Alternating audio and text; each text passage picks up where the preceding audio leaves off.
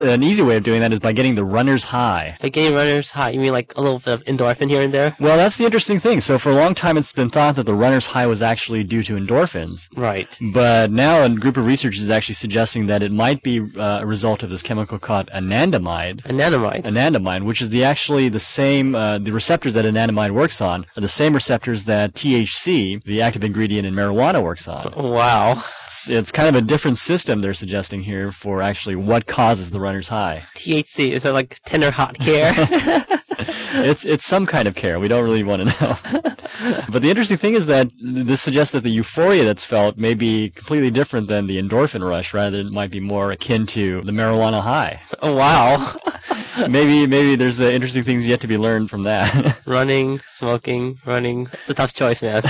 maybe you can do both at the same time, and then you'll get the supreme benefit. Oh wow, you're a genius. I, you know, I should have been an author of this study, uh, which uh, this was in the uh, recent edition of Neuro Report, and it was a study done by Arne Dietrich at Georgia Tech.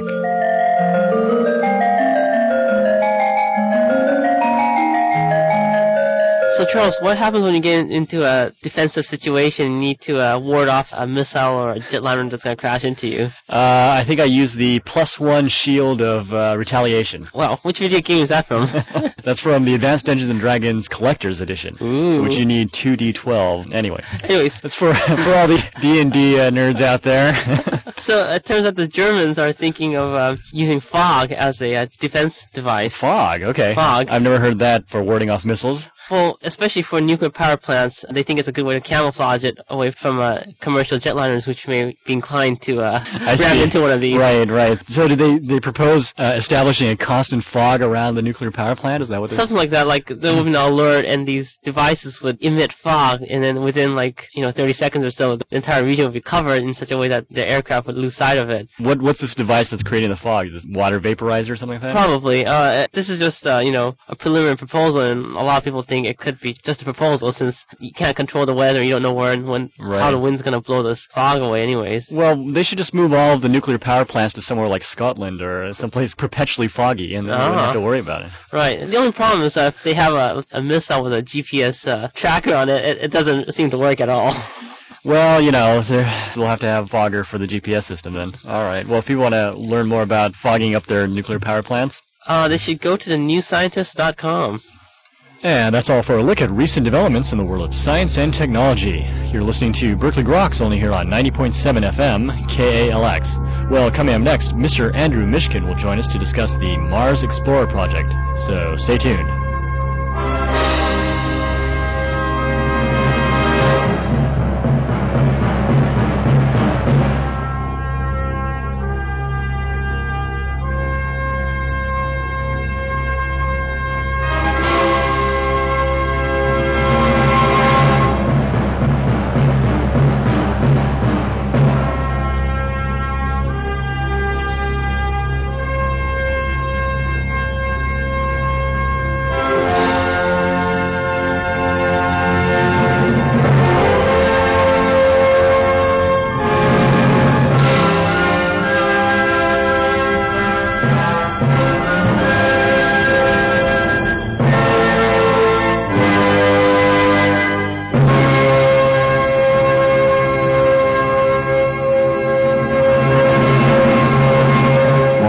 To Berkeley Groks, only here on 90.7 FM, KALX. Well, the recent landing of the Mars Explorer rover has turned our attention once again to the red planet, and the upcoming landing of a second vehicle will grant us a view of the opposite side of the planet. These missions are just a small part of the many explorations of Mars now underway that may shed light if life could have evolved on Mars. Well, joining us today on Berkeley Groks to give us a glimpse into uh, these Mars missions is Mr. Andrew Mishkin. Mr. Mishkin is a senior systems engineer at the Jet Propulsion Laboratory, where he has been involved in the development of various robotic vehicles and their subsystems for more than 15 years. He was a key member of the team that designed, developed, and finally operated the Sojourner rover that captured the imagination of the public during the Mars Pathfinder missions in the summer of 1997. He has recently written a book entitled Sojourner, an insider's view of the Mars Pathfinder mission. And Mr. Mishkin is now part of the Mars Exploration Rover project that has just landed a new rover on Mars and will be landing a second rover in about three weeks. Uh, Mr. Mishkin, thank you very much for joining us today on Berkeley Groks. Well, thank you very much much for having me. Uh, well, it's certainly our pleasure, and I think uh, most of the public is watching with eager anticipation the journey of the, the recent Mars exploration rover. I'm curious if you can tell us right now uh, what's what's the latest status on uh, this rover.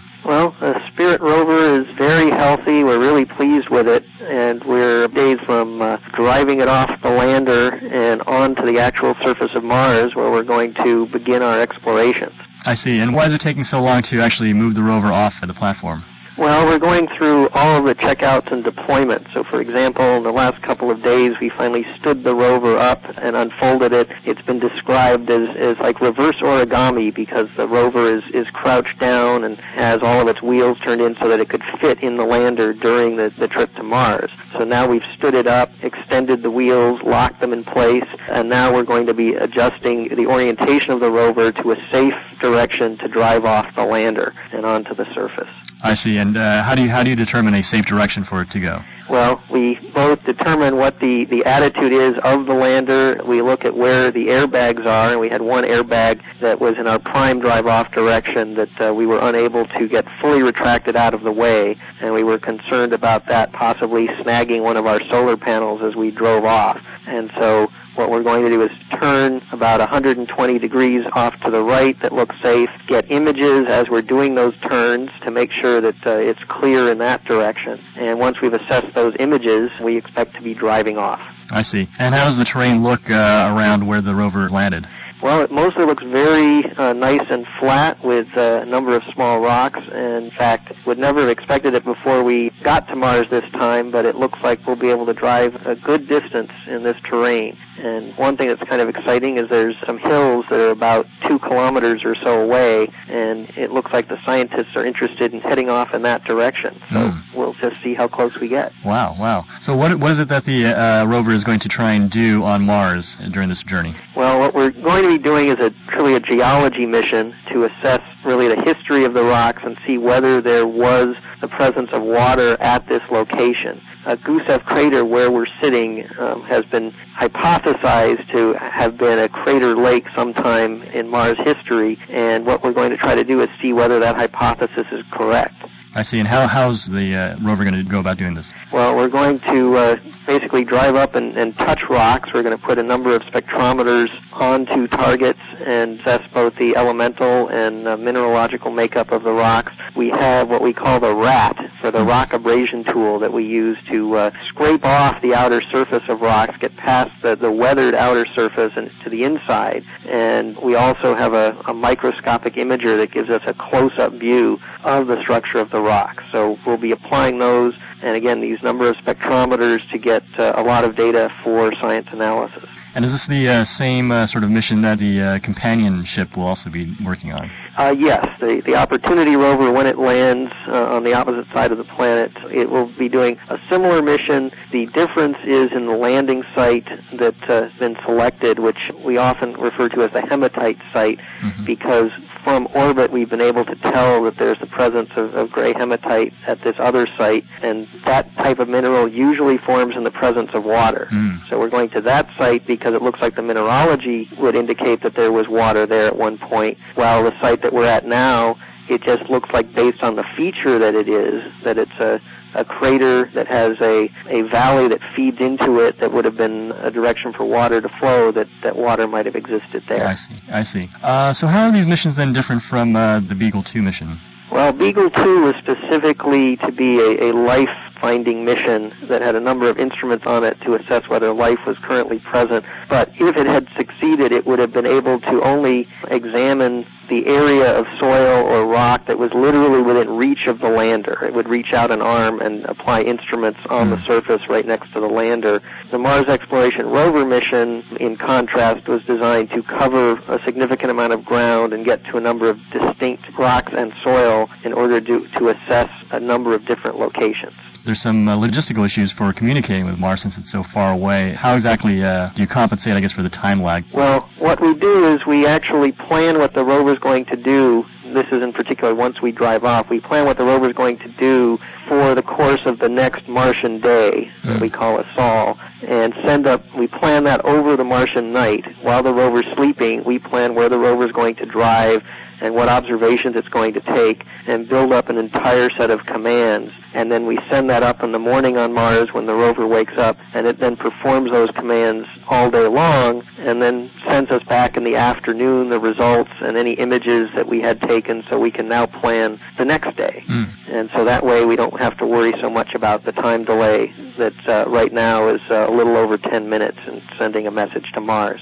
Uh, so what were some of the logistical issues with actually building all these instruments in such a uh, small, compact device then? Well, there's always a number of constraints. One is is that we have to keep all of the instruments in an appropriate temperature range. The temperatures on Mars can vary by up to 150 degrees Fahrenheit between day and night, and so we can basically freeze our equipment if we're not careful. And so all of this had to be fit into what we call our our warm electronics box. It's kind of like a beer cooler, but pretty sophisticated to keep everything warm. Hmm. And so that what happens is when we're we're operating overnight, when we have warmed up during the day during our operations, and then we shut down, we slowly cool off overnight. But then by the next morning, we're still within an acceptable temperature, and then can start operating again. And so that was one of the challenges was to maintain all these instruments as healthy. The other is just making this entire rover fit into the confines of the lander. And that's why it was all crouched down and everything was folded up so that uh, it would actually fit, which was a pretty major challenge to make work. Um, I think many people who, who follow the many missions that have gone to Mars have sort of been amazed by problems with actually trying to get an actual rover onto the planet. That there have been a number of well-publicized problems with actually landing these things. Is there is there a particular reason why actually getting the rover on Mars is difficult? Well, landing on another planet is always difficult. And for example, the uh, same approach we used for both Pathfinder and this mission, which uh, involves basically barreling into the planet's atmosphere and being slowed down by an aeroshell, then a supersonic parachute, and uh, finally the airbags and, and being dropped to the surface. All of that's a pretty complex series of things that has to take place and has to work. And even if all of that works perfectly, there could always be a nice sharp pointed rock sticking up that we could bounce on and that could deflate our airbags and, Hmm. and result in damage. It's just a, a very challenging um, set of things that we need to do to land on a planet that's 100 million miles away. Well, you've written a very fascinating book, Sojourner, which was an insider's view of the uh, Mars Pathfinder mission. I'm just curious why you decided to uh, chronicle the, the last rover mission to Mars.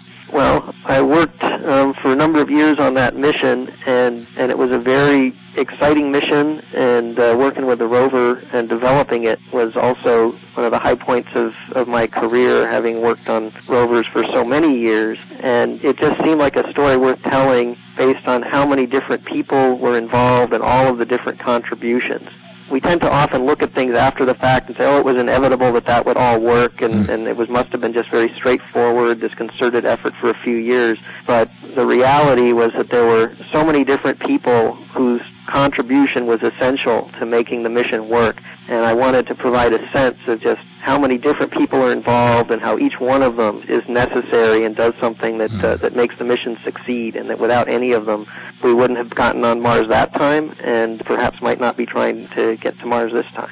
So, uh, what were, were your uh, most gratifying moments during this Pathfinder mission?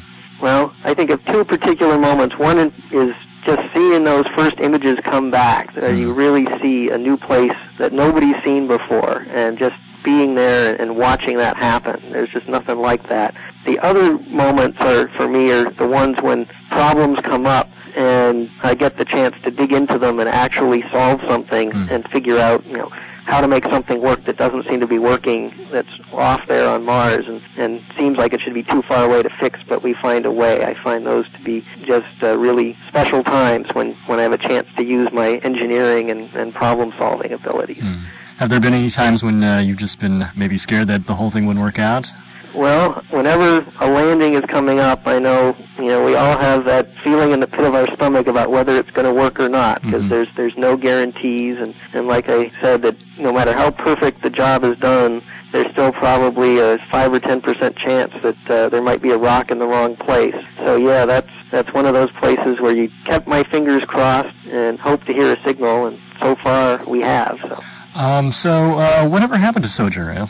Well, what we think happened on the really the 83rd day on Mars, the rechargeable batteries on the Pathfinder lander finally went dead in the middle of the night, and we think we actually lost our clock so that we didn't really know the time on board enough to know where to point our antenna to communicate. We were not able to recover from that. In the meantime, the Sojourner rover itself was still functioning, but we had no way to communicate with it except through the lander. And what it would have done after a few days of not getting a signal is would have said, oh, well, maybe I've gotten too far away from the lander to, mm-hmm. to communicate, and it would have basically driven towards the lander and gotten very close to it. It wouldn't have driven up onto the lander because then it would have probably gotten stuck. So so it circled the lander at a range of a couple of meters, hoping forlornly to get a new message, which never came. Wow.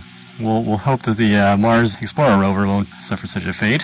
um, so what's what's next for the Explorer rover? And uh, well, we'll be driving off. We hope, uh, and uh, and of course, coming up on uh, on January 24th, we will be attempting to land the Opportunity rover and basically go through the same thing again. Though we think that landing site is going to look uh, rather different and may have sand dunes near the rover and be a very different view. So we basically got a lot to keep ourselves busy.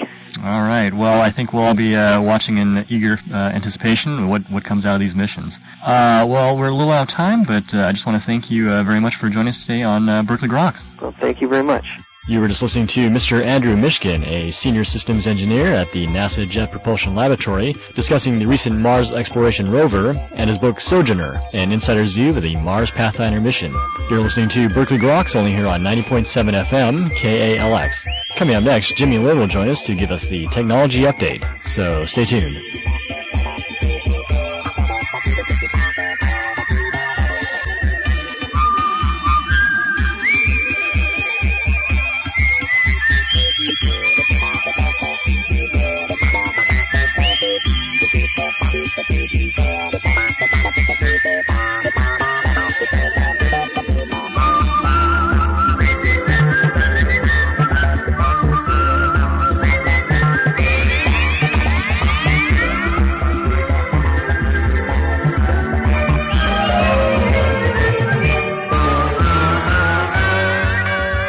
Welcome back to Berkeley Groks. And now here's Jimmy Lin with the weekly tech update.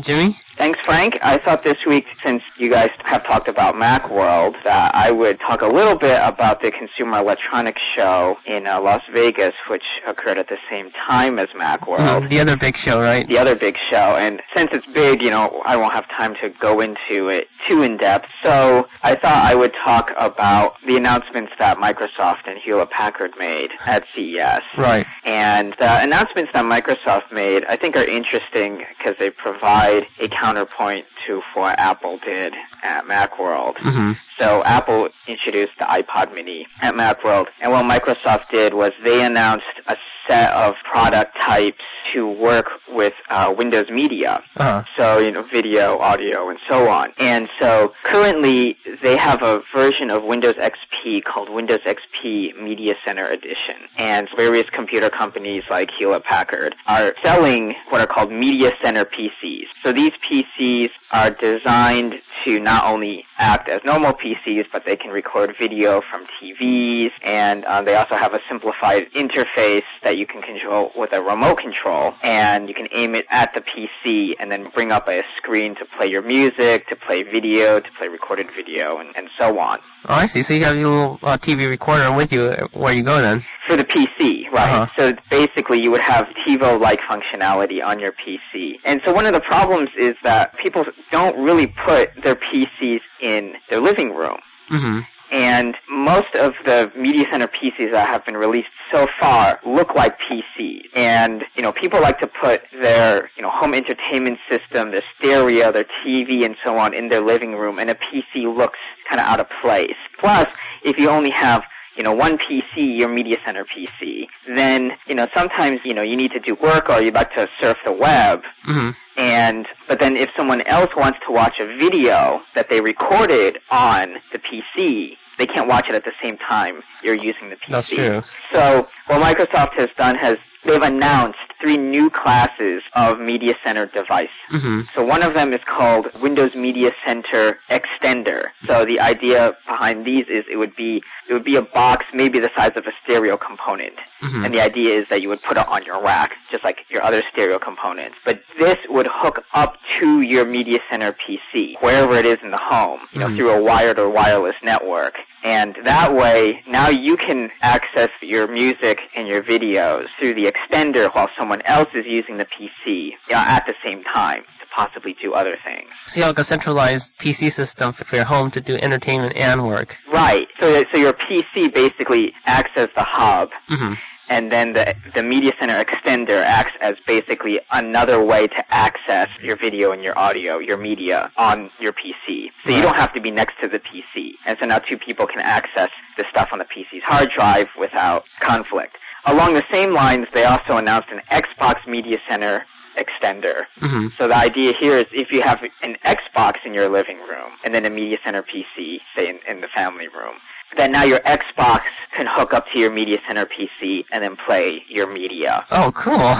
And, you know, lots of people have been expecting something like this for a while, hmm that Microsoft released the Xbox so that they could get a device into the living room. And so that would prevent a company like, say, Sony from completely taking over the living room. Oh, so it's like a little Trojan horse then. Basically, yeah. And it's because, you know, the Sony PlayStation 2 plays DVDs. And so, you know, Microsoft saw that this was an opportunity they didn't want to lose. And then finally, and this is most related to the iPod, they announced a class of device called Portable Media Center. hmm And so these will be, you know, portable devices roughly the size of an iPod or a PDA. They'll Mhm. probably be bigger because not only are they portable audio devices, they're also portable video devices. Oh, I see. So you'll be able to store and watch your videos on this portable device. So, you know, you can take it on a plane and instead of watching the movies that the airplane is showing, you can watch your own movies. Right. And so I believe that the audio and the video put onto these devices would also be from you know, a media center PC or any other PC. And at a higher level, you know, Microsoft is doing this to push their Windows Media audio and video formats hmm which are different than what Apple is doing with their iPod. You know, Apple uses different formats than Microsoft. And so there's also a format war kind of underlying all of this. Oh, I see. And then finally, um, I, I mentioned that Hewlett Packard also made an announcement at CES. hmm And this is pretty stunning. They announced that they are going to be reselling a version of Apple's iPod. So they are not using Microsoft's technology in their portable audio player. Mhm. They will use Apple's. And unlike Apple's iPod or HP's player will be colored blue. Oh, a blue pod then. So you, that's right. But other than that, it will behave exactly the same. Oh, I see. Apparently, when you turn it on, you will actually see an Apple logo. but on the outside of the device, it just says HP. I see.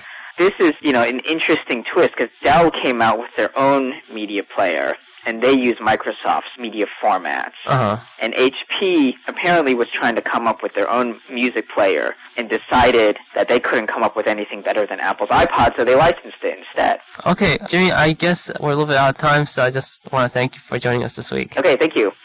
Ja, welcome back. Und uh, now it's time for the answer to last week's question of the week. What is a prion? Well, it's not a virus, it's not DNA, it's just proteins. But the proteins are very strange because they exist in two forms. There's a soluble form and the very bad insoluble form. The insoluble forms can turn the soluble forms into insoluble forms. And then you form these plaques. These plaques exist in the, the brain and they take up space and they create all kinds of havoc. And that is the interesting thing about the prion. Okay, and now here's a Tokyo Kid with this week's question of the week. How much air do you breathe every day? Uh, if you know the answer or just think you know the answer, email us at uh, groks at hotmail.com. Uh, you won't uh, win anything, but at least you know you're not full of hot air. And that's all for this week's edition of Berkeley Groks. Make sure you tune in next week for more from the world of science and technology. If you'd like to contact us here at Berkeley Groks, you can email us at groks at hotmail.com. For Berkeley Groks, I'm Frank Ling. And I'm Charles Lee. Make sure you also see us on the web at www.groks.net. Have a great afternoon and stay tuned for more music with your host, Katie.